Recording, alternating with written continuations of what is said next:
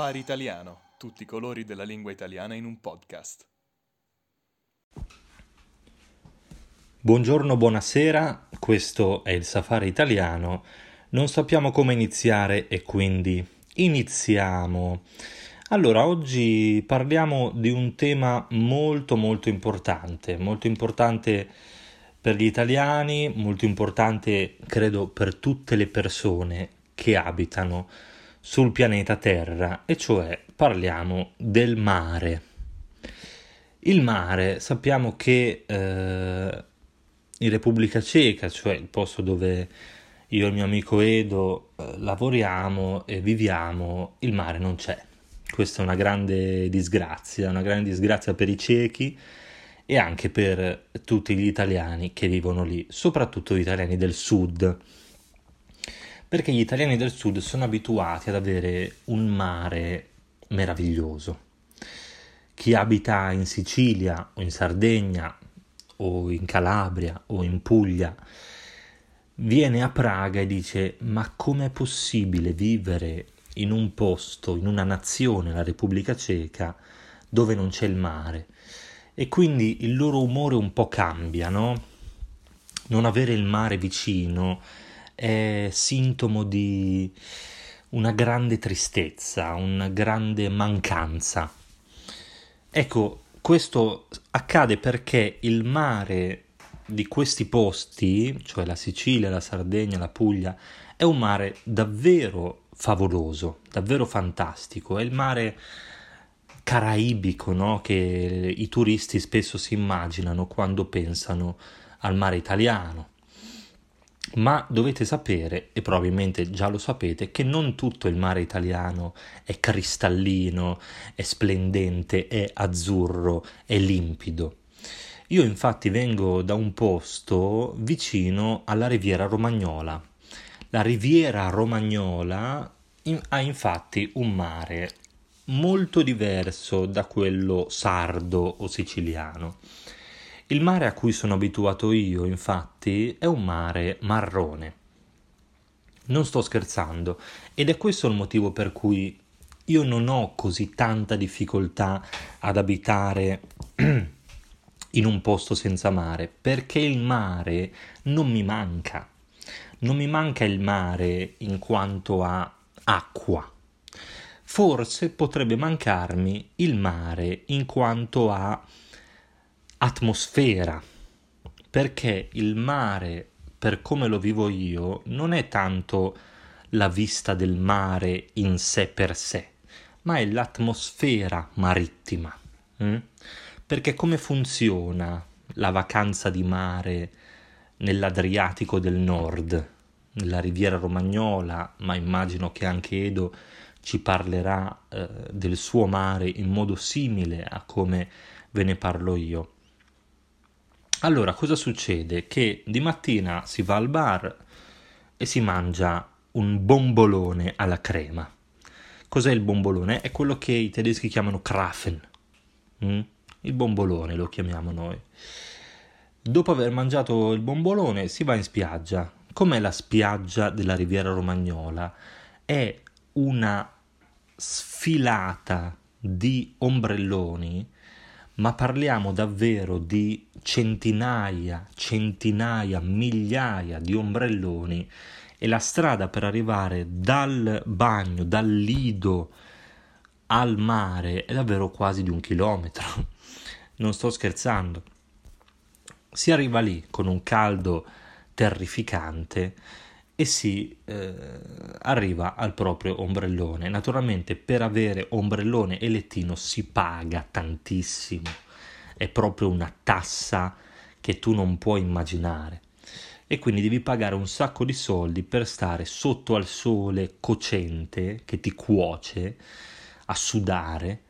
Apri il tuo giornale, il tuo quotidiano che hai comprato prima di andare in spiaggia e fai finta di leggere le prime due pagine ma il caldo, il calore è talmente forte che tu non riesci neanche a respirare, figuriamoci se riesci a leggere.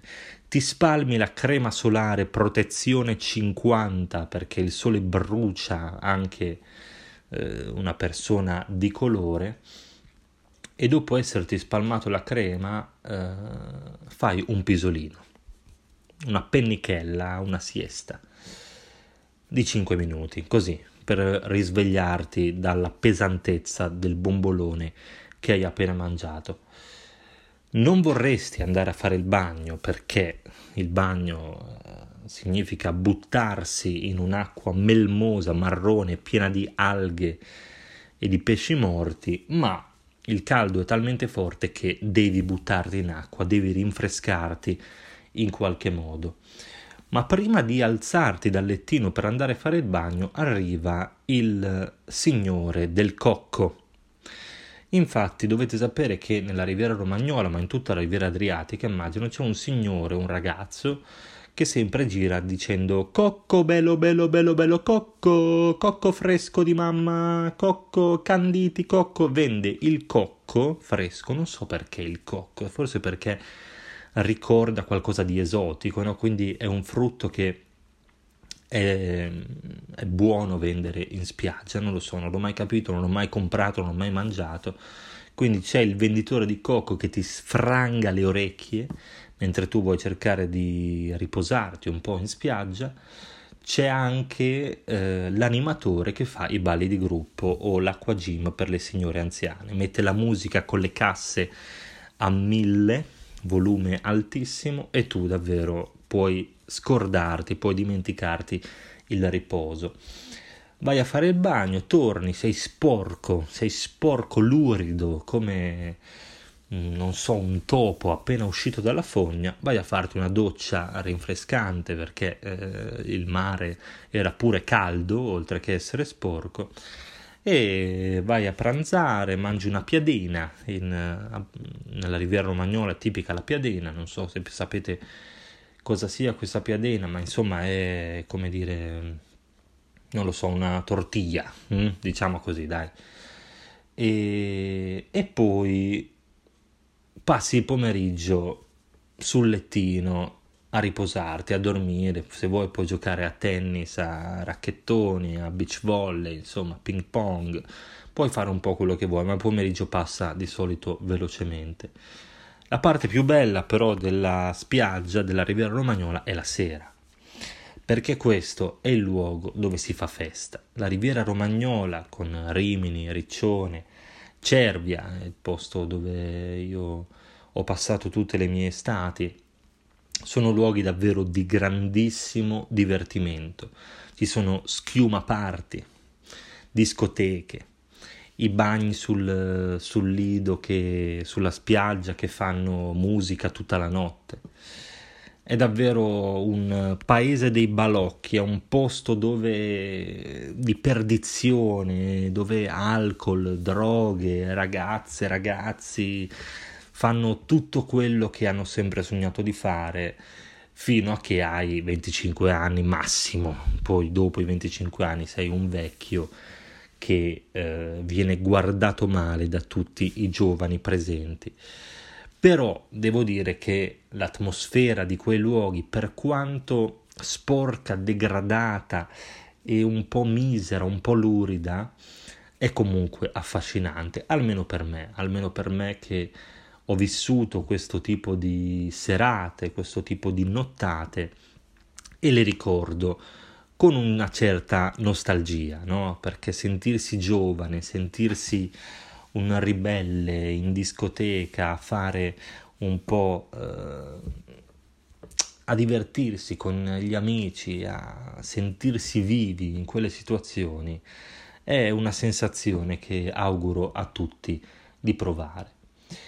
Quindi questa è la mia esperienza di mare, eh, che quindi personalmente non riguarda tanto il mare in sé, ma più l'ambiente che si trova nel mare. Sono curioso di sentire cosa ne pensa il nostro Edo, a cui mando un bacino affettuosissimo. Caro Edo, prima di tutto mua, ricambio il tuo bacino sulle labbra e eh, sappi che ti penso sempre. Chiaramente eh, raccolgo il tuo, il tuo, invito a parlare del, del mare e eh, condivido con te con chi ci ascolta alcuni dei ricordi, alcune delle esperienze che ci ho vissuto. Allora, anche io come te non vengo dal mare migliore d'Italia perché eh, Senigallia ha tanti meriti, è una città bellissima, ma sicuramente il mare senigaliese non è il più bello d'Italia. Eh, anche il, no- il, nostro mare non è marrone come quello romagnolo, il problema è che molto spesso è pieno di alghe, allora è come fare il bagno nell'insalata, tu entri nell'acqua e eh, senti queste cose viscide che ti eh, toccano, ti sfiorano la pelle e tu all'inizio pensi mm, mi piace, che bella sensazione, sono un po' eccitato, ma poi dopo un po' ti senti sporco. Eh, chiaramente trovare i topi che galleggiano non aiuta.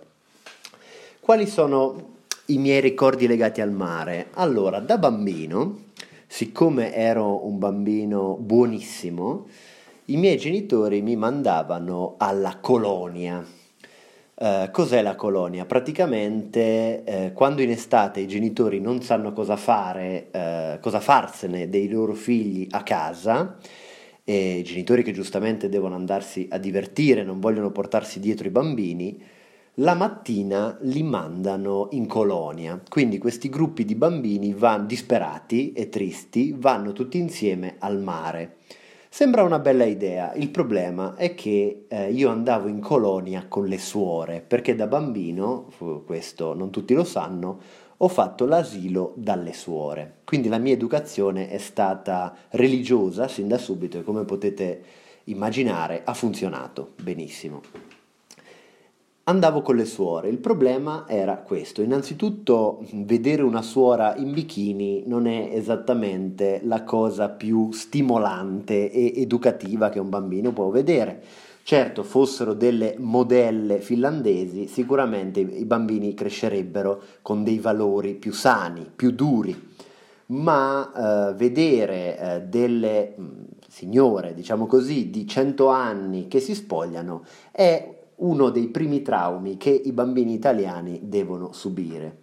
Le suore ci portavano al mare, si spogliavano e eh, il problema era che ci impedivano di fare il bagno uh, se c'era anche solo una minuscola onda nell'acqua perché avevano paura che i bambini affogassero.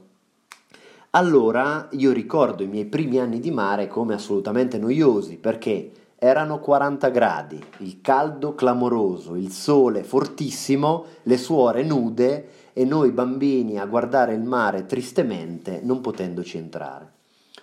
Dopodiché Cosa posso dire sul mare? Allora, la cosa che mi eh, diverte molto è che eh, in generale gli italiani nel mare non nuotano, o perlomeno gli italiani adriatici, alto-adriatici, come me e come Edoardo, che sono nella parte più alta del mare Adriatico. Non so, magari in Sicilia in Sardegna, so che le persone entrano in acqua e nuotano attivamente, però Forse anche lì nemmeno troppo. L'italiano entra in acqua quando è molto calda e anche fuori deve essere assolutamente caldo e semplicemente si bagna, cioè si bagna normalmente fino alle spalle e questo è tutto. Quindi l'italiano non nuota in generale nel mare. Non, non, lo fa sportivamente, semplicemente lo fa per rinfrescarsi, entra in acqua per rinfrescarsi. Io nella mia vita non ho mai visto mia madre eh, bagnarsi la testa. Non l'ho mai vista in tutta la mia vita. Quindi questa è la prima curiosità. La seconda curiosità è che eh, a Senigallia abbiamo questo pregiudizio, questo stereotipo, mh, mm, che però è vero, secondo cui i turisti, soprattutto tedeschi, che noi riconosciamo perché sono bruciati, hanno la pelle rossa per il sole, le loro pelli mozzarellose eh, non assorbono bene il sole, e li riconosci perché sono rossi come pomodori e perché portano i sandali con i calzini anche in estate. E gli amici tedeschi, che saluto, e soprattutto saluto le amiche tedesche, e eh, chissà sa, uh, mangiano uh, i bomboloni di cui vi ha parlato Edo, mangiano i loro Krafen, e subito dopo vanno a fare il bagno. Chiaramente cosa succede? Si sentono male, quindi deve arrivare l'eliambulanza che li deve portare in ospedale. Quando noi sentiamo che c'è stato qualcuno che ha avuto un malore, sappiamo che è un turista tedesco e quindi siamo tranquilli e anzi felici. Chiaramente anche questa è una tradizione tipica per noi, per cui da bambini noi mangiavamo al mare. Eh, normalmente un piatto tipico da mare è l'insalata di riso, un grande classico, e eh, la mamma ci diceva dovete aspettare almeno tre ore prima di entrare in acqua, altrimenti morite. Questa è una cosa che tutti i bambini italiani hanno sentito e infatti tutti noi abbiamo il terrore di fare il bagno dopo mangiato, tutti.